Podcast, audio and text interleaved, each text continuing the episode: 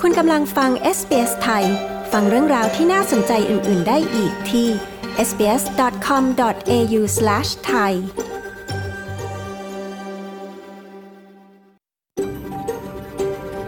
SBS A world of difference You're with SBS Thai on mobile, online and on radio คุณกำลังฟัง SBS ไทยทางโทรศัพท์มือถือออนไลน์ และวิทยุ ขอแสดงความขอบคุณเจ้าของดั้งเดิมของดินแดนที่เรากำลังกระจายเสียงจากที่นั่นในวันนี้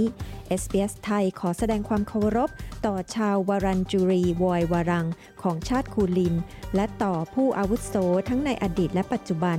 เรายังขอแสดงความขอบคุณเจ้าของดั้งเดิมของดินแดนชาวอะบอริจิน และชาวเกาะทอร์เรสเตรตทั้งหมด ที่คุณกำลังรับฟังเราจากที่นั่นในวันนี้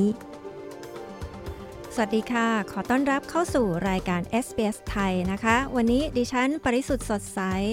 และดิฉันจิรดาเชเวราค่ะ ร่วมกันนำเสนอรายการในคืนนี้ค่ะ เรื่องราวที่เป็นไฮไลท์คืนนี้มีดังนี้นะคะ We've got cabin cleaning, baggage handling, truck drivers are in need at the moment. Um, we also do um, PRM, which is helping passengers with reduced mobilities. อุตสาหกรรมการเดินทางทางอากาศในออสเตรเลียเร่งหาพนักงานใหม่เตรียมรับมือช่วงการเดินทางคับข้างช่วงปิดเทอมนะคะ เรามีรายงานค่ะ เราต้องวางแผนก่อนว่าลูกค้าเนี่ยเขาสนใจอะไร แล้วก็เราไม่ไปคอมพีตไม่ไปแข่งขันกับเจ้าใหญ่ คุณแพมเจ้าของโรงงานผลิตอาหารเอเชียมังสวิรัตและวีแกนเล่าประสบการณ์ เริ่มธุรกิจด้านนี้ในออสเตรเลียได้อย่างไร พลาดไม่ได้นะคะ แต่ช่วงแรกนี้ขอเชิญรับฟังการสรุปข่าวสั้นวันนี้กันก่อนค่ะ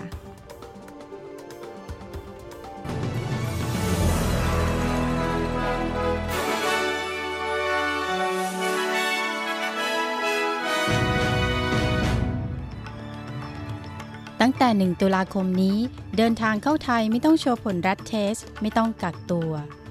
แฮกเกอร์โจมตีข้อมูลส่วนตัวลูกค้าออฟตุสหลายล้านคน กลุ่มชนพื้นเมืองและกลุ่มต่อต้านระบบราชาธิปไตย เรียกร้องให้ยกเลิกสถาบันพระมหากษัตริย์ในออสเตรเลีย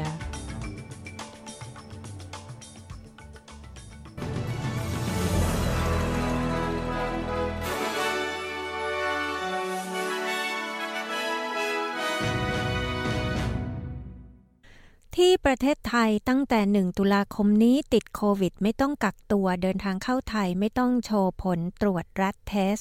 คณะกรรมการโรคติดต่อแห่งชาติเห็นชอบมาตรการโควิด -19 รองรับเป็นโรคติดต่อที่ต้องเฝ้าระวัง โดยผู้ป่วยไม่มีอาการหรืออาการน้อยไม่ไม่ต้องแยกกักตัวขณะผู้ที่เดินทางเข้าประเทศไทย ไม่ต้องตรวจเชื้อแบบ PCR หรือโชว์ผลตรวจรัฐเทส ขณะที่นายแพทย์เฉลิมชัย บุญยะลีพันธ์รองประธานกรรมาธิการสาธารณสุข วุฒิสภาระบุว่ากรณีประชาชนทั่วไปถ้าติดเชื้อ จะยังคงได้รับการดูแลตามสิทธิสวัสดิการรักษาพยาบาล 3 กลุ่ม ได้แก่สิทธิข้าราชการ สิทธิประกันสังคม และสิทธิบัตรทอง และหลังวันที่ 1 ตุลาคมนี้จะทำให้บรรยากาศความรู้สึก ทั้งระบบเศรษฐกิจการใช้ชีวิตในสังคมจะผ่อนคลายมากขึ้น ทั้งนี้สบคได้ติดตามและดำเนินการตามแผนงานที่สอดคล้องกับสถานการณ์โควิด -19 มาเป็นระยะ ซึ่งในวันที่ 23 กันยายน คือวันพรุ่งนี้ที่ประชุมสบคชุดใหญ่ จะได้พิจารณาอนุมัติแนวดำเนินการต่างๆ เพื่อไปสู่การปฏิบัติต่อไป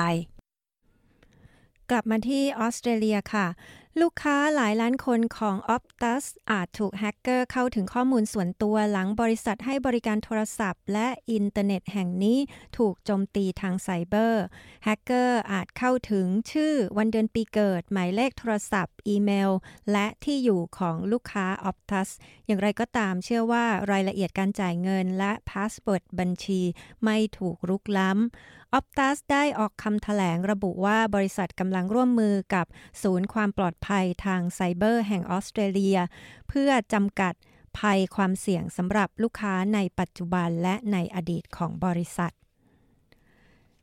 นายกรัฐมนตรีแอนโทนีอัลบานิซีกล่าวไว้อาลัยสมเด็จพระราชินีนาถอลิซาเบธที่สองขณะที่ตระหนักถึงชนกลุ่มแรกของออสเตรเลีย ในคำกล่าวของเขา ในพิธีไว้อาลัยที่จัดขึ้น ณอาคารรัฐสภากรุงแคนเบราวันนี้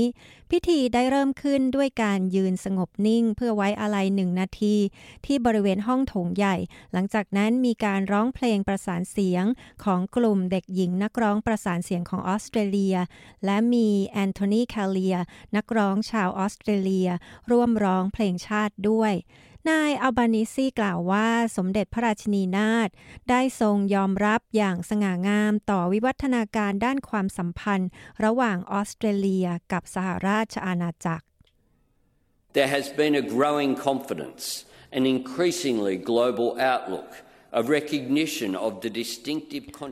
มีความมั่นใจที่เพิ่มขึ้น มีทัศนะระดับโลกที่เพิ่มขึ้น และการยอมรับในคุณโปการที่โดดเด่นของชาวพื้นเมืองของออสเตรเลีย และมีความสำนึกตามธรรมชาติว่า ชาวออสเตรเลียสามารถประชันกับสิ่งที่เป็นที่หนึ่งในโลกได้ และทำได้อย่างยอดเยี่ยม ในทุกๆ อย่างนั้นรวมทั้งความก้าวหน้าในการปรองดองของเรา สมเด็จพระราชินีนาถทรงปรารถนาในสิ่งที่ดีที่สุดสำหรับประเทศของเราเสมอ นายอัลบานิซีนายกรัฐมนตรีกล่าว ด้านนายปีเตอร์ดัตทันผู้นำพักฝ่ายค้านได้กล่าวไว้อาลัยสมเด็จพระราชินีนาถที่เพิ่งสวรรคตไปว่า The outpouring of global grief in these past 14 days speaks to just how much she was loved. ความโศกเศร้าที่ท่วมท้นไปทั่วโลกในช่วง 14 วันที่ผ่านมานี้บ่งบอกว่าพระองค์ทรงเป็นที่รักมากเพียงใด รัชกาลของพระองค์เป็นรัชสมัยที่ไม่ธรรมดาอย่างแท้จริง พระองค์ทรงเป็นพระมหากษัตริย์ ที่ทรงครองราชยาวนานที่สุดในประวัติศาสตร์อังกฤษ 70 ปีแห่งหน้าที่ที่แน่วแน่และไร้ที่ติ นายดัตทันกล่าว ในขณะเดียวกัน กลุ่มชนพื้นเมืองและกลุ่มต่อต้านระบบราชาธิปไตย ได้ประท้วงทั่วประเทศ ทั้งในแคนเบรา เมลเบิร์น และเซาท์ออสเตรเลีย กลุ่มประท้วงที่เรียกกันว่า กลุ่มนักรบแห่งการต่อต้านของชาวพื้นเมืองออสเตรเลีย เป็นหนึ่งในกลุ่มผู้ชุมนุมในเมลเบิร์นที่เรียกร้องให้มีการยกเลิกสถาบันพระมหากษัตริย์ในประเทศ เมริคิโอนุ หนึ่งในผู้จัดงานประท้วง กล่าวกับ SBS News ว่า การประท้วงเป็นการแสดงถึงจุดยืนในการต่อต้านลัทธิจักรวรรดินิยมแบบอาณานิคม และผลกระทบที่เกิดขึ้นกับประเทศเรานั้น รวมถึงประชาชนที่ถูกกดขี่อื่น ๆ ทั่วโลก We're offended by the extreme wealth that the Queen has accumulated from stolen land and stolen wealth and stolen เรารู้สึกขุนเคืองกับความมั่งคั่งอย่างล้นเหลือ จากการที่สมเด็จพระราชินีนาถทรงสะสมจากการขโมยพื้นดิน ความมั่งคั่ง และแหล่งทรัพยากรธรรมชาติ และมันเป็นเรื่องที่น่ารังเกียจว่าในสถานการณ์สภาพอากาศ และสังคมในปัจจุบัน ยังมีความเหลื่อมล้ำทางสังคม ที่พวกเราสามารถยืนมองดูงานพิธีศพที่น่ารังเกียจ ซึ่งมีค่าใช้จ่ายกว่า 9 ล้านปอนด์เมริกิโอนุหนึ่งในผู้จัดงานประท้วงกล่าวพลเอกเดวิดเฮอร์ลี่ผู้สำเร็จราชการแทนพระองค์ ได้รับทราบถึงปฏิกิริยาที่มีหลากหลาย ต่อการสวรรคตของสมเด็จพระราชินีนาถอลิซาเบธที่สองความคิดเห็นที่หลากหลายดังกล่าว มีขึ้นเมื่อมีการรวมตัวกันของบุคคลสำคัญ ณห้องโถงใหญ่ของรัฐสภาในวันไว้ทุกข์แห่งชาติ เมื่อวันพฤหัสบดีที่ 22 กันยายนวันนี้ เพื่อแสดงความอาลัยต่อพระมหากษัตริย์ที่ครองราชย์มายาวนานพลเอกเฮอร์รี่ได้ใช้การกล่าวสุนทรพจน์ของเขา ในการเน้นย้ำถึงการตอบสนองของชนพื้นเมืองชาวออสเตรเลีย In considering the unifying role Her Majesty played, I acknowledge that her passing has prompted different reactions for some เมื่อพิจารณาถึงบทบาท ที่สมเด็จพระนางเจ้าพระบรมราชินีนาถทรงมี ในการหลอมรวมให้เกิดความเป็นหนึ่งเดียวกัน ผมรู้ดีว่าการจากไปของพระองค์ ก่อให้เกิดปฏิกิริยาที่แตกต่างกันออกไปในชุมชนของเรา ผมเคารพในความคิดเห็นของชาวออสเตรเลียที่มาตั้งถิ่นฐานแรกเริ่ม ว่าถูกสร้างขึ้นจากประวัติศาสตร์ด้านนานานิคม และเส้นทางสมานฉันท์ซึ่งถือเป็นการเดินทางที่เราในฐานะประเทศชาติต้องดำเนินต่อให้เสร็จสมบูรณ์พลเอกเฮอร์รี่กล่าวกำลังมีคำเตือนให้ระวังน้ำท่วมสำหรับประชาชนในพื้นที่พรมแดนระหว่างรัฐนิวเซาท์เวลส์และควีนสแลนด์ ทางการรัฐกล่าวว่ากำลังมีการเตรียมการรับมือน้ำท่วมในพื้นที่ดังกล่าวอย่างต่อเนื่อง และได้เตรียมการมาตั้งแต่มีการประกาศว่า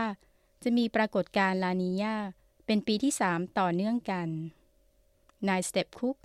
รัฐมนตรีด้านบริการฉุกเฉินของนิวเซาท์เวลส์แนะนำให้ประชาชนเฝ้าจับตาดูคำเตือนของสำนักงานอุตุนิยมวิทยา ประธานาธิบดีวลาดิเมียร์ เซเลนสกี้ ได้ประกาศให้มีการแลกเปลี่ยนนักโทษ 215 คนกับรัสเซีย นายเซเลนสกี้กล่าวว่า นักโทษจำนวน 200 คน ถูกส่งตัวกลับเพื่อแลกเปลี่ยนตัวกับวิกเตอร์ มิดวิชุก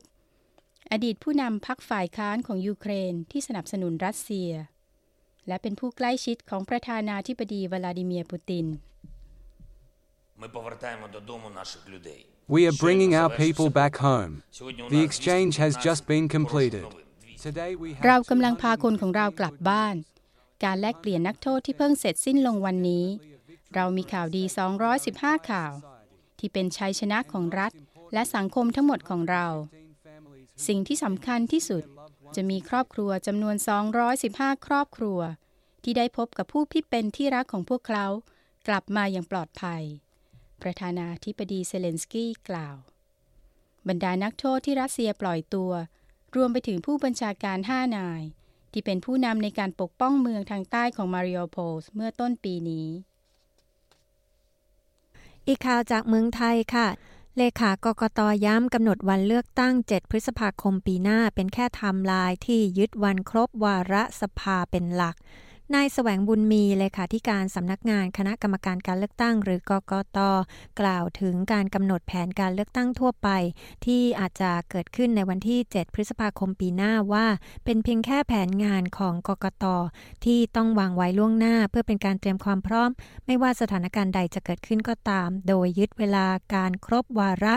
การดำรงตำแหน่งของสภาผู้แทนราษฎรเป็นหลัก แต่หากจะมีการประกาศยุบสภา ทางกกตก็มีแผนรองรับไว้แล้วเช่นกัน จึงมั่นใจว่าจะสามารถจัดการเลือกตั้งได้ โดยในวันพรุ่งนี้สำนักงานกกตได้นัดประชุมพักการเมือง เพื่อทำความเข้าใจในการเตรียมความพร้อมก่อนการเลือกตั้ง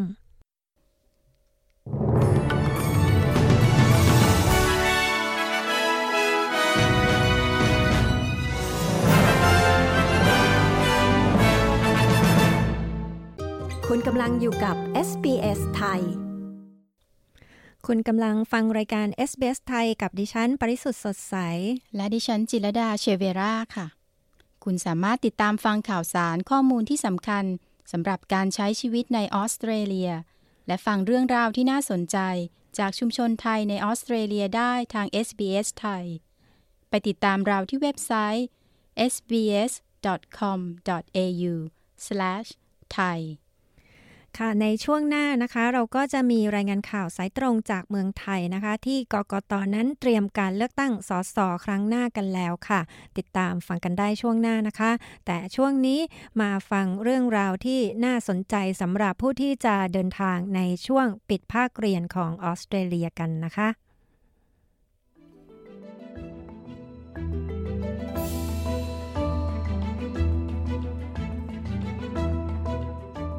มื่อช่วงปิดภาคเรียนใกล้มาถึงมีคำเตือนให้นักเดินทางเตรียมพร้อมสำหรับความโกลาหลที่อาจเกิดขึ้นที่สนามบินต่างๆ ความกดดันนี้เกิดขึ้นพร้อมๆ กับที่สนามบินซิดนีย์กำลังเร่งจ้างพนักงานใหม่เป็นการใหญ่ เนื่องจากประชาชนกลับมาเดินทางทางอากาศกันอีกครั้ง หลังการล็อกดาวน์มานานหลายปี คุณมาร์คัส เมกาโลโคมนอส ผู้สื่อข่าวของ SBS News มีรายงานเรื่องนี้ ดิฉัน ปริสุทธ์สดใส SBS ไทย เรียบเรียงและนำเสนอค่ะ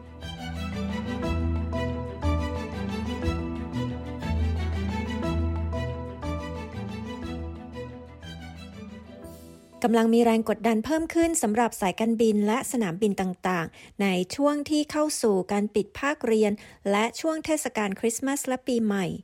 หลังจากหลายปีของความไม่แน่นอนด้านพรมแดนระหว่างประเทศ และการเลิกจ้างทั่วทั้งภาคอุตสาหกรรม การเดินทางทางอากาศ ขณะนี้อุตสาหกรรมนี้กำลังกลับมาจ้างงานพนักงานใหม่เป็นการใหญ่ มีตำแหน่งงานกว่า 4,000 ตำแหน่งที่ต้องการลูกจ้างที่สนามบินซิดนีย์คุณโมนิกออสเตนผู้สรรหาบุคลากรให้ธุรกิจกล่าวว่า We've got cabin cleaning, baggage handling, truck drivers are a need at the moment. Um, we also do um, PRM. เรามีงานทำความสะอาดเครื่องบิน งานลำเลียงกระเป๋าสัมภาระ งานขับรถบรรทุกที่กำลังต้องการคนงานในขณะนี้ เรายังมีตำแหน่งผู้คอยช่วยเหลือผู้โดยสารที่มีความสามารถในการเคลื่อนไหวจำกัด ทั้งที่ซิดนีย์และที่สนามบินอื่น ๆ ด้วย เช่นบริสเบนเมลเบิร์นเราเพิ่งเริ่มรับสมัครพนักงานในเพิร์ธและแอดิเลดซึ่งก็คือทั่วทางออสเตรเลียเลย คุณออสเตนผู้สรรหาบุคลากรให้ธุรกิจกล่าวคุณออสเตนช่วยนายจ้างรายใหญ่ที่สุด 50 รายของสนามบินซิดนีย์รับสมัครพนักงานเพิ่ม ตำแหน่งงานที่เปิดรับสมัคร ได้แก่ตำแหน่งในร้านค้าปลีกสินค้าแบรนด์เนม ตำแหน่งงานในโรงแรม สายการบิน ร้านฟาสต์ฟู้ดและหน่วยงานราชการขณะที่ผู้ให้บริการที่ terminal ในสนามบินก็กำลังมองหาพนักงานด้วยเช่นกัน Virgin Australia Qantas กองกำลังพิทักษ์พรมแดนของออสเตรเลีย ตำรวจสหพันธรัฐ พนักงานร้านขายสินค้าปลอดภาษี พนักงานให้บริการแลกเปลี่ยนเงินตราบริษัท Global Exchange และบริษัทขนถ่ายสินค้า Swissport ก็กำลังรับสมัครพนักงานใหม่เช่นกัน ขณะเดียวกันสายการบินรายใหญ่ต่างๆกำลังเผชิญเสียงเรียกร้องจากกลุ่มผู้พิทักษ์สิทธิของผู้บริโภค ให้มีการชดเชยที่เหมาะสมสำหรับเที่ยวบินที่ล่าช้า และการยกเลิกเที่ยวบินที่อาจเกิดขึ้น ช่วงปิดภาคเรียนที่กำลังจะมาถึงนี้ สนามบินซิดนีย์คาดว่าจะมีผู้คนเกือบ 2.4 ล้านคน เดินทางผ่านอาคารผู้โดยสารของสนามบิน ซึ่งรวมถึงผู้โดยสารภายในประเทศ ราว1ล้าน6 5 0 0 0 0 คน และผู้โดยสารระหว่างประเทศ ราว 720,000 คน ตัวเลขดังกล่าวจะสูงกว่าจำนวนผู้โดยสาร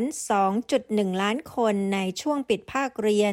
21 วันเช่นเดียวกันในเดือนมิถุนายนถึงเดือนกรกฎาคม ที่ผ่านมาในช่วงปิดภาคเรียนครั้งนั้นถูกจดจำได้ดี ว่าเป็นช่วงที่มีการเดินทางคับข้าง และมีความโกลาหลที่เกิดจากการขาดแคลนพนักงาน แต่ในช่วงปิดภาคเรียนครั้งนี้ จะมีเจ้าหน้าที่บริการลูกค้าเพิ่มอีก 60 คน ประจำที่อาคารผู้โดยสารเพื่อช่วยให้ผู้โดยสารไปถึงจุดหมายอย่างราบรื่น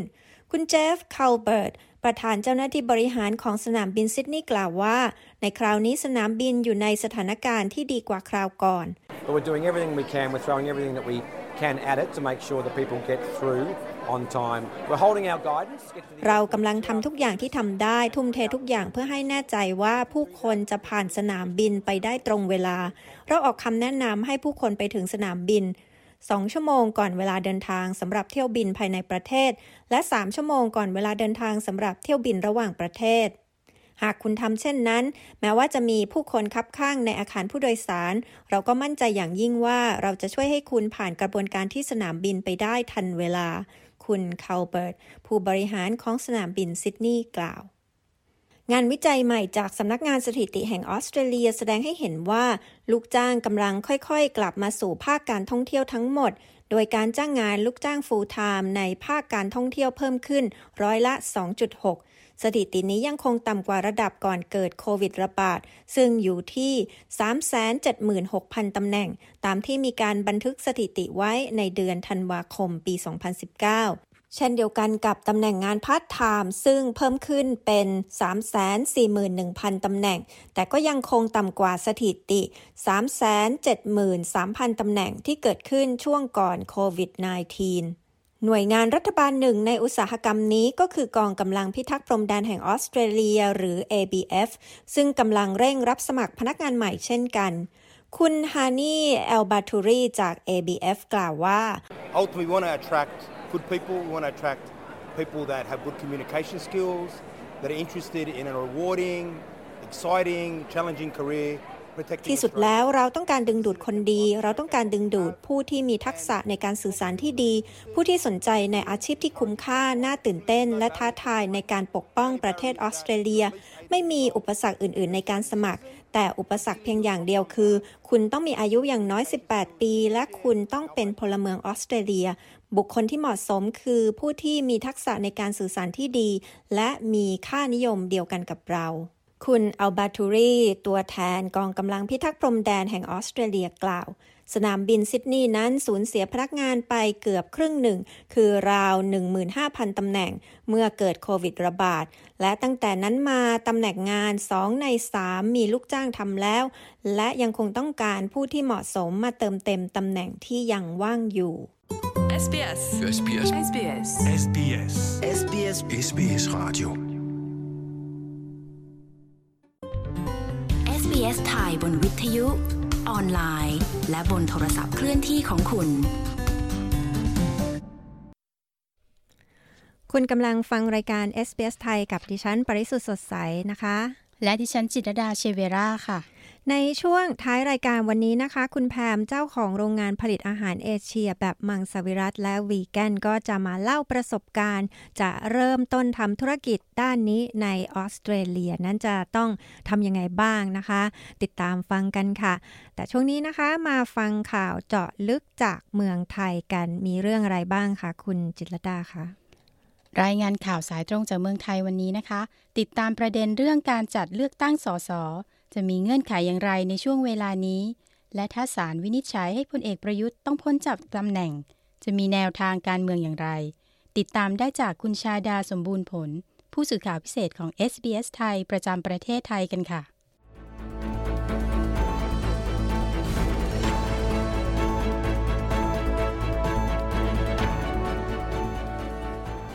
สวัสดีค่ะ คุณชาดา สวัสดีคุณผู้ฟังที่เคารพทุกท่านค่ะ การจะจัดเลือกตั้งสสได้จะมีเงื่อนไขอย่างไรบ้างในช่วงเวลานี้ และจะมีกรอบเวลาในการกำหนดการเลือกตั้งอย่างไรคะเรื่องของการเลือกตั้งนะคะ แม้ว่าจะยังไม่มีการยุบสภาเกิดขึ้น และก็รัฐบาลยังไม่ครบวาระในการดำรงตำแหน่ง แต่ก็มีไทม์ไลน์กำหนดการเลือกตั้งออกมาแล้วนะคะคร่าวๆคือสำนักงานคณะกรรมการการเลือกตั้งได้มีการกำหนดแผนการเลือกตั้งสส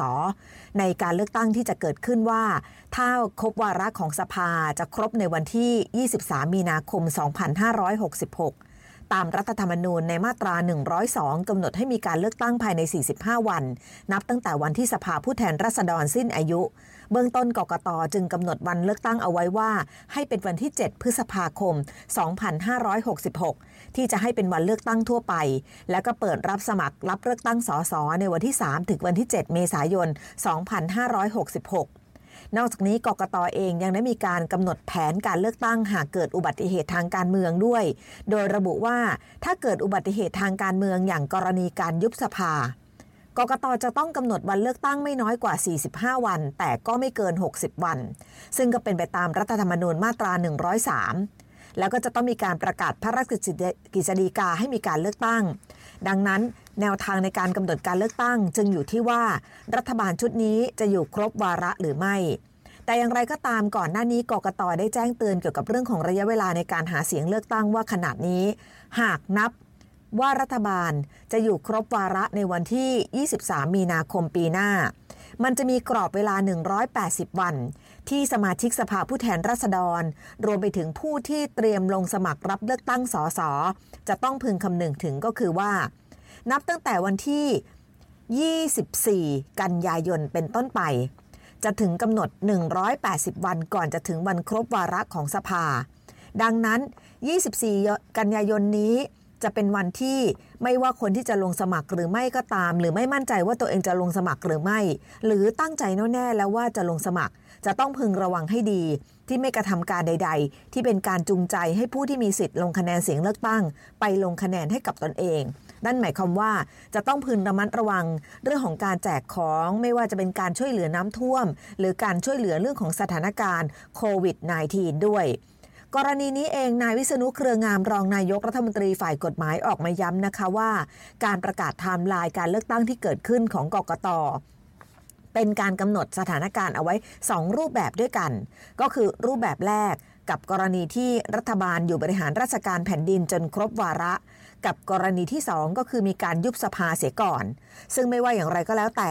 ในส่วนของคณะรัฐมนตรีจะต้องพึงระมัดระวังเรื่องของการแจกของให้มากที่สุด เพราะว่าตอนนี้คณะรัฐมนตรีเองนอกจากจะมีตำแหน่งรัฐมนตรีแล้ว ยังมีตำแหน่งในส่วนของสสด้วย ดังนั้นหากจะมีการร้องเรียนเกิดขึ้น ก็คงเป็นเรื่องหนักของกกตที่จะต้องมาวินิจฉัยว่า การร้องเรียนนั้นเข้าข่ายว่าบุคคลคนนั้นหาเสียง หรือจูงใจให้ไปลงคะแนนเสียงเลือกตั้งหรือไม่ ดังนั้นนั้นในสัปดาห์หน้าค่ะ ทางรัฐมนตรีจะมีการพูดคุยกันอีกครั้งหนึ่ง เพื่อดูกรอบเวลาข้อกฎหมายทั้งหมด และก็ดูแนวทางใดที่ทำได้ทำไม่ได้ ส่วนในวันพรุ่งนี้ก็จะดูรายละเอียดที่ชัดเจนจากกกตออีกครั้งหนึ่งด้วยค่ะ ถ้าหลังจากนี้มีคำวินิจฉัยจากสารรัฐธรรมนูญว่าพลเอกประยุทธ์ต้องพ้นจากตำแหน่งในวาระ 8 ปี วันที่ 24 สิงหาคมที่ผ่านมา จะมีแนวทางทางการเมืองอย่างไรต่อไปคะมีคำถามกันมามากนะคะว่าถ้าเกิดว่าวันที่ 30 กันยายน วันที่สารรัฐธรรมนูญ นัดวินิจฉัยการดำรงตำแหน่ง 8 ปีของพลเอกประยุทธ์จันโอชานายกรัฐมนตรี ว่าต้องครบตำแหน่ง 8 ปีเมื่อใด หากคำวินิจฉัยออกมาว่าพลเอกประยุทธ์ ไม่จำเป็นจะต้องพ้นตำแหน่งในวันที่ 24 สิงหาคมที่ผ่านมา และสามารถอยู่ในตำแหน่งนายกรัฐมนตรีต่อไปได้ ก็ไม่มีปัญหาค่ะ เพราะว่าแนวทางการทำงานของรัฐบาลก็จะเดินหน้าต่อไปได้ และรัฐบาลจะอยู่ครบวาระเลย หรือจะยุบสภาอันนั้นเป็นอีกเรื่องหนึ่ง แต่ถ้าหากว่าในวันที่ 30 กันยายนนี้ มีคำวินิจฉัยออกมาว่าพลเอกประยุทธ์ต้องพ้นจากตำแหน่งนายกรัฐมนตรี คำถามที่ตามมาคือว่าเมื่อพ้นแล้วยังสามารถดำรงตำแหน่ง รักษาการนายกรัฐมนตรี และสามารถดำเนินการประกาศยุบสภาได้หรือไม่ เรื่องนี้มีคำตอบจากนายวิษณุเครืองามรองนายกรัฐมนตรีฝ่ายกฎหมายค่ะ ที่ออกมาบอกนะคะว่า กรณีนี้พลเอกประยุทธ์ยังคงเป็นรักษาการนายกรัฐมนตรีอยู่ หากถูกตัดสินว่าตนเองนั้นหมดจากตำแหน่งวาระนายกของรัฐมนตรี 8 ปีแล้ว และสามารถประกาศยุบสภาได้ แต่ในอีกแง่หนึ่งคือเป็นเรื่องที่ไม่ควรทำแม้ว่าจะมีอำนาจก็ตาม เพราะถือว่าเป็นเรื่องที่ไม่เหมาะสม ดังนั้นในช่วงระหว่างนั้น ถ้าหากว่ามีการประกาศว่าพลเอกประยุทธ์พ้นจากตำแหน่งจริง ก็ควรจะต้องปล่อยให้เป็นเรื่องของรัฐสภา ที่จะต้องมีการจัดการเลือกนายกรัฐมนตรีคนใหม่ จากบัญชีรายชื่อนายกรัฐมนตรีที่มีอยู่ณปัจจุบันนี้ 5 คนด้วยกัน ก็คือบัญชีรายชื่อจากทางพักเพื่อไทย 3 คนก่อนหน้านี้ คือคุณหญิงสุดารัตน์เกยุราพันธ์นายชัดชาติสิทธิพันธ์ และนายชัยเกษมนิติสิริ และบัญชีรายชื่อจากพักภูมิใจไทย นายอนุทินชัยมิลกูล บัญชีรายชื่อจากพักประชาธิปัตย์นายอภิสิทธิ์เวชชาชีวะ และถ้าหากว่าเลือกกันแล้วจึงค่อยมาพิจารณาใหม่ได้ แต่ระหว่างนั้นจะมีการยุบสภาได้หรือไม่ ตามกฎหมายระบุว่าทำได้ค่ะ แต่จะเป็นเรื่องที่เหมาะสมหรือไม่นั้นต้องมาพิจารณากันอีกครั้งหนึ่ง ดิฉันชาดาสมบูรณ์ผลรายงานข่าวสำหรับ SBS ไทย รายงานจากกรุงเทพมหานครค่ะ คุณกำลังฟัง SBS Thai You're listening to SBS Thai SBS ไทยออกอากาศทุกวันจันทร์และพฤหัสบดี เวลา 22 นาฬิกา มีทางเลือกรับฟังรายการมากมาย ผ่านวิทยุอนาล็อก ทีวีดิจิตอลออนไลน์ หรือแอปโทรศัพท์เคลื่อนที่ SBS ไทย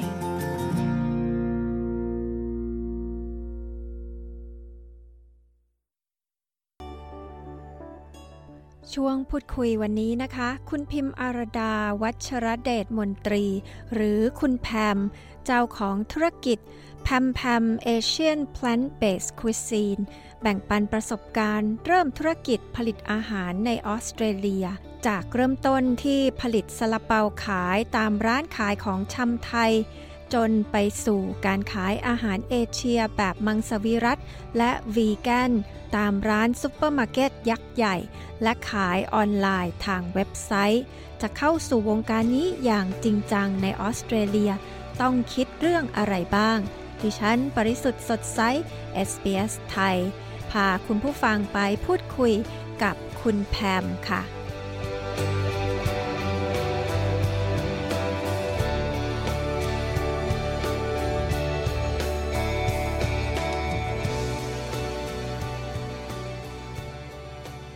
สวัสดีค่ะ คุณแพม ค่ะ สวัสดีค่ะ คุณแพมเล่าให้ฟังหน่อยสิคะว่าทำธุรกิจเกี่ยวกับอาหารไทย แล้วก็อาหารเอเชียแบบวีแกนมานานเท่าไหร่แล้วคะ แล้วคุณแพมนี่ก็คือมีโรงงานเล็กๆ ที่ผลิตอาหารส่งขายไม่มีหน้าร้านใช่ไหมคะ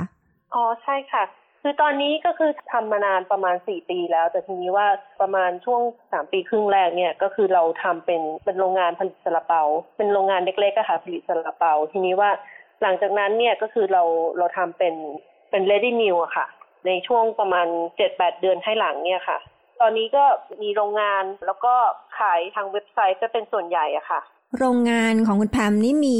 พนักงานกี่คนคะ แล้วคุณแพมนี่มีประสบการณ์ในการทำธุรกิจหรือว่าทำอาหารในระดับการค้ามาก่อนหรือเปล่าคะตอนนี้มีประมาณ3าสี่คนนะคะ เป็นพนักงาน ตัวเองก็เข้าไปช่วยทำด้วย ตอนเริ่มทำเนี่ยคือไม่มีประสบการณ์มาก่อนนะคะ เพราะว่าตอนทำเนี่ยก็คือเราเราก็ไปเรียนเป็น commercial cookery อะค่ะ ที่สถาบันของของที่ออสเตรเลียค่ะ เสร็จแล้วเพื่อที่ว่าเราจะได้รู้ว่าทำครัวยังไงทำอะไรยังไง ทีนี้ว่า แล้วเราก็หาที่ในการสร้างโรงงานด้วยความที่ว่าตอนที่เริ่มเนี่ยเราไม่มีประสบการณ์เนี่ย คนก็ไม่ค่อยไม่มีใครให้เช่าทางโรงงานโดยตรง เพราะว่าเขาก็จะเลือกคนสำหรับเช่าเหมือนกันเขาต้องการคนมีประสบการณ์ เราก็เลยตอนช่วงที่เราไปเริ่มเนี่ยก็คือเรา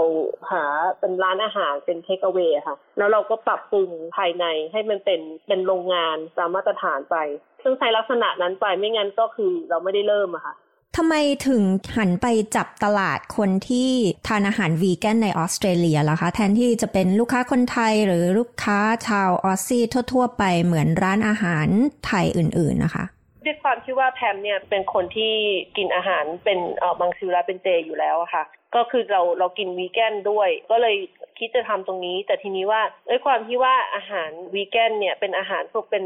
ลักษณะว่าเป็นนิชค่ะเป็นค่อนข้างจะ เจาะจง ทีนี้ว่าถ้าเราไปจับลูกค้าที่แบบแนโรเกินไปก็คือว่าค่อนข้างจะจำกัดเป็นกลุ่มน้อยเกินไปเนี่ย เราก็จะไม่มีลูกค้ามากเพียงพอที่จะรันในการทำการตลาดอะค่ะ ก็เลยต้องพยายามขยายเป็นคนออสเตรเลียทีนี้ว่าตอนแรกเนี่ยทำแต่ซาลาเปาเนี่ยก็คือค่อนข้างจะกลุ่มตลาดจะน้อยไป เราก็เลยขยายเป็นโอเค เราทำเป็นอาหารไทยไม่ไม่ใช่แค่ว่าซาลาเปาอย่างเดียวก็ทำอาหารไทยอย่างอื่นด้วย ทีนี้ถ้าทำไปทำมาก็ยังไม่พออีกก็เลย ต้องขยายเป็นอาหารเอเชียน แล้วถึงว่าตอนนี้ออกค่อนข้างจะลงตัวแล้ว ไม่งั้นก็คือเออมันไม่ใช่ว่าทุกคนก็เขาเขาจะกินแต่อาหารไทยทุกวันใช่ไหมคะจะต้องมีอาหารแบบว่าเหมือนกันหลากหลายให้เขาทานทุกวัน มันจะได้ไม่จำเจเขาด้วยอะไรอย่างเงี้ยค่ะหลายคนนะคะอาจจะรู้สึกสับสนถ้าไม่ได้มีความคุ้นเคยเนี่ยนะคะ อาหารวีแกนเนี่ยมันแตกต่างจากอาหารมังสวิรัตยังไงคะอาหารวีแกนนะคะก็คือ ไม่มีส่วนผสมของเนื้อสัตว์เลย ไม่ว่าจะเป็นทางซอสหรือว่าวัตถุดิบทั้งหมดอะคะ่ะ ก็คือไม่ได้ใช้เนื้อสัตว์ซอสนี่ก็ต้องเลือกด้วยว่าไม่มีเนื้อสัตว์ด้วย ถ้าเป็นอาหารมังสวิรัตเนี่ยก็คือเขาจะใช้ไข่แล้วก็นมด้วย ส่วนใหญ่ก็จะไม่ไม่ได้สตริกมากว่าโอเค เราจะต้องกินแต่ไม่มีส่วนผสมของเนื้อสัตว์เลยอะไรอย่างเงี้ยค่ะ เขาก็จะให้ให้กินไข่กินนมได้ เพราะฉะนั้นพวกเบเกอรี่ส่วนใหญ่เขาจะกินได้ ส่วนวีแกนนี่ก็เขาจะหายากนิดนึง ส่วนใหญ่เบเกอรี่เขาก็จะแบบมีแต่ไข่มีแต่นมเนาะอืมการทำอาหารไทยแบบวีแกนเนี่ยนะคะ คุณแพมจะต้องมีการปรับเครื่องปรุงที่ใช้ยังไงบ้างคะ ก็เวลา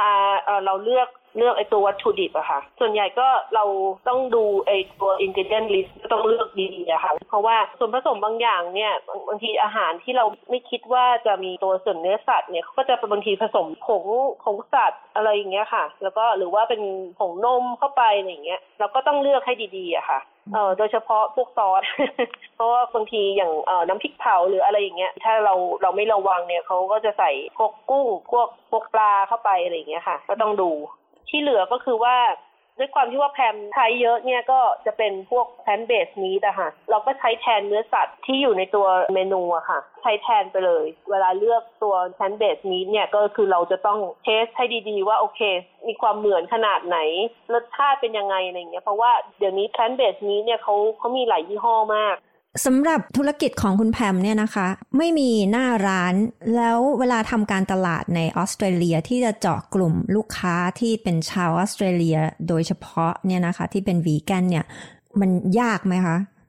ตอนแรกเมื่อไม่ค่อยมีประสบการณ์ ก็ยังไม่ไม่ทราบว่าจะต้องทํำยังไงทีนี้ว่าพอนหลังๆก็คือว่าเราเราเริ่มจับกลุ่มลูกค้าถูก ตอนนี้ก็คือเราไม่ได้จับแค่แค่วีแกนเรา จับกลุ่มคนที่เป็น flexitarian ด้วยก็คือเขาปกติเขากินเนื้อสัตว์ แต่ว่าก็คือเขา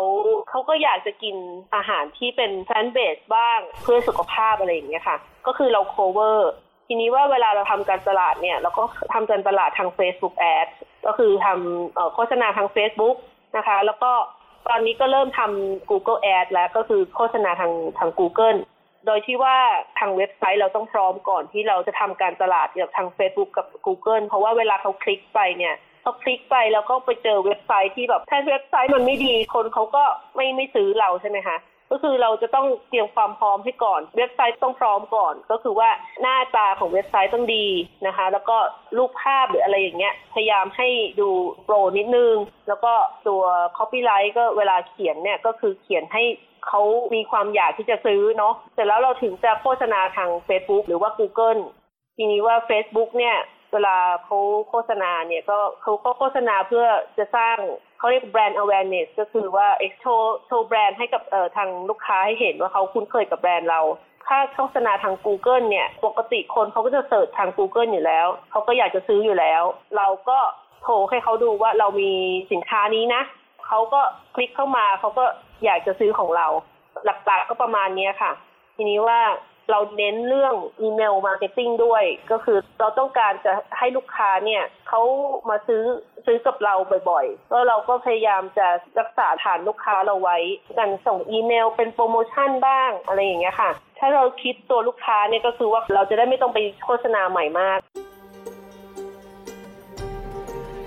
SBS ไทยทางโทรศัพท์มือถือ ออนไลน์ และทางวิทยุ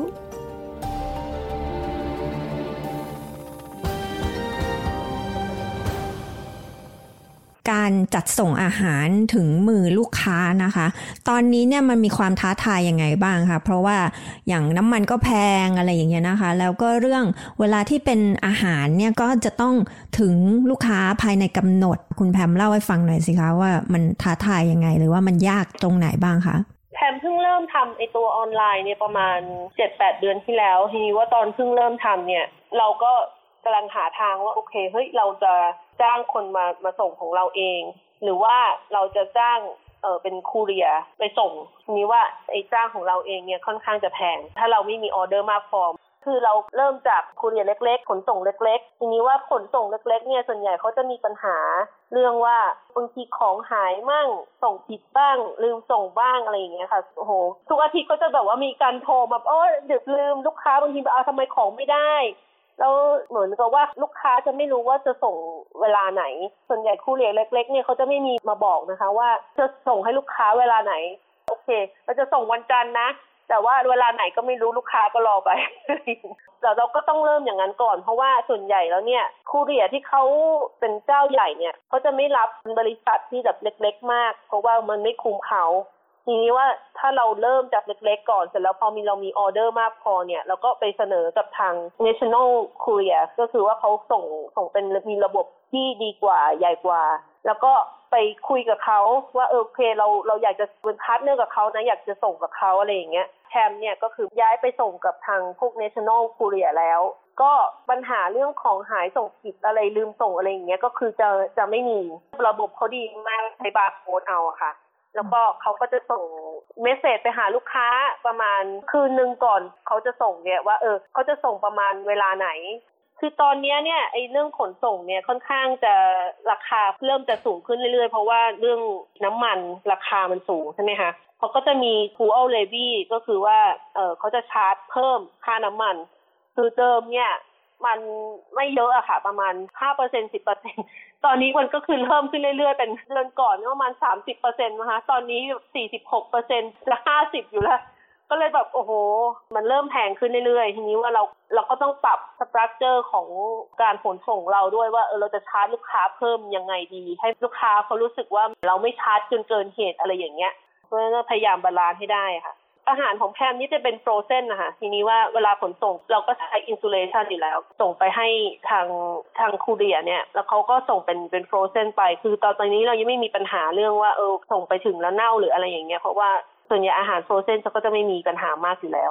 ได้ทราบมาว่าธุรกิจของคุณแพมที่เป็นสลับได้ส่งขายตามร้านซูเปอร์มาร์เก็ตใหญ่ ๆ ของออสเตรเลียด้วย การที่ว่าไปทำธุรกิจไปเจรจากับร้านซูเปอร์มาร์เก็ตใหญ่ ๆ ของออสเตรเลียกว่าจะได้เข้าไปคุยกับเขาเนี่ยมันยากไหมคะอยู่ๆไม่ใช่ว่าคือทางทาง Coles หรือ Woolworths อะไรเงี้ยเขาจะแบบรับคนที่ไม่มีอะไรเลยเนาะตอนแพมเริ่มเนี่ยเริ่มที่ที่ร้านพรทิพย์ ที่ไทยทาวน์ที่ซิดนีย์ก็คือต้องขอบคุณทางร้านเขาเพราะว่าให้ให้แพมเริ่มเนาะแต่แล้วก็คือเหมือนกับว่าเรามี background เนี่ยเราก็ไปเสนอขายเองที่ FoodWorks มั่งที่ IGA บ้างเนี้ยคือแพมไปเองหมด ทีนี้ว่าพอเราเริ่มมีเหมือน portfolio เนาะเราก็ถึงจะไปเสนอเสนอกับ Harris Farm ก็คือ Harris Farm เนี่ยเวลาเสนอเนี่ยสินค้าเนี่ยสำคัญมากก็คือว่าเราต้องหาสินค้าที่ทางทางห้างเนี่ยเขาไม่มี หรือว่าเป็นเป็นช่องทางการตลาดอยู่แล้ว ถ้าสินค้าที่เขามีอยู่แล้ว แล้วเขาคิดว่าโอเค ไอ้สินค้าที่เราเสนอเนี่ย ลูกค้าเขาไม่น่าจะสนใจ เพราะว่าเขาก็มีอยู่แล้วเยอะแยะ แล้วก็เราต้องดูว่าด้วยว่าทางห้างเนี่ยเขา target ลูกค้าแบบไหน แล้วเรามีสินค้าที่ match กับการต้องการเขาไหมถ้าเขาไม่ได้ต้องการอยู่แล้วเนี่ย คือบางคนเนี่ยเขาส่งอีเมลไปเหอะเขาก็ไม่สนใจอะ่ะเนาะ ทีนี้ว่าทาง Harris Farm นี่เขาก็เห็นว่าเออโอเคแล้วเรามีมีร้านพอสมควรเนาะมี portfolio พอสมควรแล้วทางเขาก็ถึงว่าโอเคให้เราเข้าไปเนาะเวลาจะไปติดต่อกับทางโควูเวิร์ดเนี่ยเขาก็เห็นว่าเราอยู่กับ Harris Farm อยู่แล้ว เราถ้าทางจะมีเขาเรียกอะไรหน่วยก้าน เออเขาก็ถึงจะ accept เราเข้าไปในเรื่องราคาเนี่ย ส่วนใหญ่แล้วเนี่ยก็คือเขาจะชาร์จประมาณ 40-50%ถึงเปอร์เซ็นก็คือเราจะได้ประมาณครึ่งหนึ่งอะค่ะของราคาขาย เวลาเราส่งเนี่ยเราจะส่งให้กับทางทางห้างเนี่ย แล้วแต่ว่าเราจะตกลงกับเขายังไง เขาจะมีแบบว่าส่งตรงถึงร้าน หรือว่าจะส่งไปทาง distribution center ส่งเป็นพาเลตไป แต่ว่าคือเราเราก็เลือกเลือกที่จะส่งแบบตรงถึงทางร้านไปเลยอะไรอย่างเงี้ยค่ะ เพราะว่าพอดีเราไม่ได้มีร้านกับเขาเยอะมาก เราก็ส่งเป็นแบบถึงร้านไปก่อน คือตอนนี้แพมค่อนข้างจะลดเรื่องขายทางซูเปอร์มาร์เก็ตเพราะว่าต้องการจะเน้นเรื่องของธุรกิจของตัวเองที่เป็นออนไลน์อะค่ะ เพราะว่าเป็นออนไลน์เนี่ยส่วนใหญ่แล้วเราเราสามารถที่จะควบคุมการเรื่องต้นทุนเรื่องราคาได้ แล้วก็เหมือนว่าได้กำไรมากกว่าเอาง่ายๆเนาะแต่ว่าเราก็ยังคงเรื่อง retail อยู่ แต่ทีนี้ว่าเราเราเปลี่ยน structure จากที่แค่ว่าส่งทางซูเปอร์มาร์เก็ตมาเป็นเน้นออนไลน์ เพราะว่าด้วยความที่ว่าถ้าเป็นธุรกิจเล็กๆ เนี่ยนะคะ ก็คือแพมแนะนำว่าเราทำแบบส่งของเราเองดีกว่า แล้วก็สร้างฐานลูกค้าของตัวเอง ให้เป็น independent ดีกว่า เพราะว่าส่งไปกับทางห้างแล้วถ้าห้างเขาเทเนี่ย เราก็จบนะ คือเราไปเน้นมากไม่ได้นะเพราะว่าเราต้อง balance ตัวเองด้วยอะ่ะถ้าเราดีลกับลูกค้าเองแบบขายออนไลน์อย่างเงี้ยเราก็คิดลูกค้าเราได้เราก็มีฐานลูกค้าเราอยู่ เราสามารถติดต่อลูกค้าได้เราเรารู้ว่าใครซื้อกับเรา อย่างนั้นดีกว่าไงทั้งหมดที่เล่ามาเนี่ยนะคะ คุณแพมมีใครช่วยไหมคะ หรือว่าทำเองทั้งหมดเลยคือแพมไปสัมมนามาหลายที่นะคะ คือเวลาก่อนที่จะเริ่มเนี่ย ต้องต้องไปศึกษาก่อนประมาณเกือบปีสองปีอะ่ะศึกษาอย่างเดียวเลย เพราะว่าถ้าเริ่มไม่ถูกแล้วมันจะมันจะแพงกว่า ก่อนที่จะกำหนดว่าตัวสินค้าอะไรเนี่ย คือเราต้องศึกษาเรื่องการตลาดก่อนว่าเฮ้ยสินค้าอะไรต้องเป็นตัวไหนเขาถึงจะสนใจอะไรอย่างนี้แพมก็ไปหาแบบพวก business mentor อะไรอย่างเงี้ยพวกที่ปรึกษาทำธุรกิจนะคะไปหลายที่แล้วส่วนใหญ่เขาจะหลอกเอาเงินเราโชคดีไปเจอคุณ business mentor คนหนึ่งเนี่ยแหละ คนเนี้ยที่เขา เขาไม่ได้ทำเป็นธุรกิจ แต่ทีนี้ว่าเราก็ขอเขาบอกเออช่วยช่วยสอนหน่อยอะไรอย่างเงี้ยเขาก็ค่อนข้างจะเชี่ยวชาญเรื่องเกี่ยวกับเออซูเปอร์มาร์เก็ตพวกอะไรอย่างเงี้ยค่ะมาแบบกล้าไปขอเขาหน่อยอะไรอย่างเงี้ยเนาะแล้วก็เขาก็สอนเราคือเวลาเริ่มเนี่ย คือถ้าไม่มีความรู้อะไรอย่างเงี้ย ก็จะค่อนข้างจะเสี่ยงอะค่ะ เพราะว่าพอเริ่มแล้วเนี่ย เราจะเริ่มลงทุนพอลงทุนแต่ถ้าถ้ามันผิดพลาดขึ้นมามันมันลำบากของแพมเนี่ยก็ก็ผิดพลาดมาเยอะ มันไม่ใช่แบบว่าสมูทเนาะ คือเราก็พยายามเรียนรู้ไปอะค่ะ ธุรกิจในช่วงช่วงนี้ค่ะมันการเปลี่ยนแปลงมันสูง แล้วเราต้องปรับตัวให้ได้ ถ้าคนปรับตัวไม่ได้ก็ตายหมด เพราะว่าโอ้โหมันรุนแรงมากไอ้เรื่องการเปลี่ยนแปลงราคาพวกอะไรอย่างเงี้ยเนาะตลาดมันเปลี่ยนแปลงอะเนาะ คุณแพมมีข้อคิดที่สำคัญที่อยากจะฝากถึงคนไทยในออสเตรเลียคนอื่น ๆ ที่อาจจะสนใจก้าวสู่ธุรกิจอาหารบ้างไหมคะก็อย่างที่แพมบอกเนาะว่าเราเราต้องศึกษาก่อนว่าการทำตลาดเป็นยังไง แล้วก็ดูด้วยว่าเราชอบอะไรด้วยเนาะบางคนเนี่ยเขาชอบทำร้านอาหารแบบเจอลูกค้า มีลูกค้าเข้ามาที่ร้านอะไรอย่างเงี้ยบางคนเขาชอบอย่างนั้นก็ก็ทำอย่างนั้นไป ทีนี้ว่าที่แพมคิดว่าสำคัญที่สุดเนี่ยก็คือตัวสินค้าแล้วก็การวางโพซิชันทางการตลาดแพมคิดว่าการตลาดเนี่ยสำคัญที่สุด เพราะว่านั่นคือการการดึงดูดลูกค้ามาซื้อกับเราเนาะการวางตัวโพซิชันของเราเนี่ยมีฐานลูกค้ามากเพียงพอไหมในในตลาด แล้วก็คือเราต้องวางแผนก่อนว่าลูกค้าเนี่ยเขาสนใจอะไร แล้วก็เราไม่ไปคอมพีตไม่ไปแข่งขันกับเจ้าใหญ่ มากเกินไปก็คือ อย่าไปทับกับเขาเอาง่าย ๆ แล้วสินค้าเนี่ยอย่าให้มันเล็กเกินไป เหมือนว่าจับกลุ่มลูกค้าแบบเล็กเกินขนาดจนไม่ว่าคุณจะทำการตลาดอะไร คุณก็ไม่ไม่ประสบความสำเร็จ มันไม่ได้มันต้องพยายามอยู่กลางๆ แล้วก็พยายามหาตัวเองอะไรอย่างเงี้ยค่ะ คือแพมทำแบบเล็ก ๆ มาแล้วเสร็จแล้วก็มามาขยายมาเรื่อยๆขยายมาเรื่อยๆอะไรอย่างเงี้ยคือเราก็ไม่มีประสบการณ์ไงทีนี้ว่าพอเราเพิ่มเรื่อยๆ ใช้เวลาหลายปีเหมือนกันกว่าจะแบบโอเคเฮ้ยเนี่ยอันนี้แหละเราโพสิชันของเรา คือคือแพมคิดว่าอันนี้สำคัญที่สุดละคืออยากให้ทุกคนเรื่องการศึกษาหาความรู้เนี่ยคือสำคัญมากจริง ๆ เพราะว่าไม่งั้น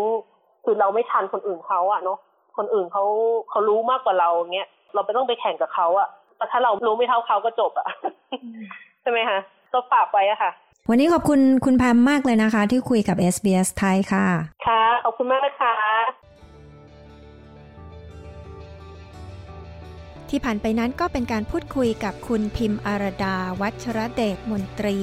เจ้าของธุรกิจอาหารเอเชียแบบมังสวิรัตและวีแกนในออสเตรเลียค่ะ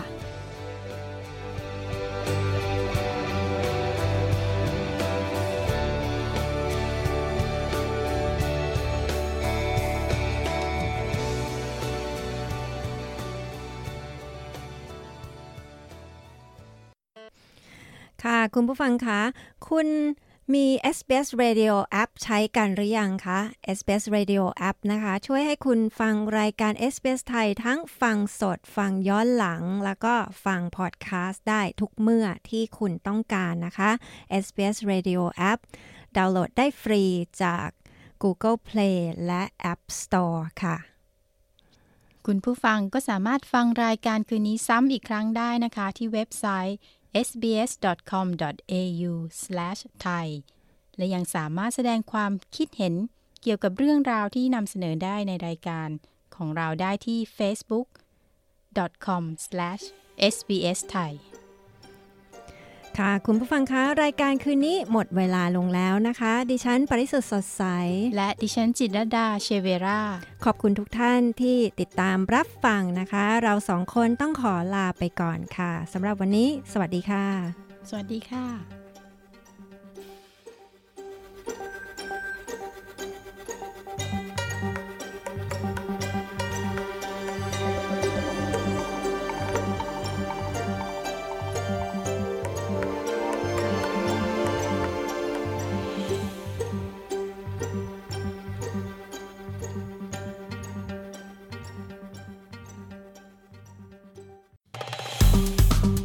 ดไลค์ แชร์ และแสดงความเห็นไป follow SBS ไทยทาง Facebook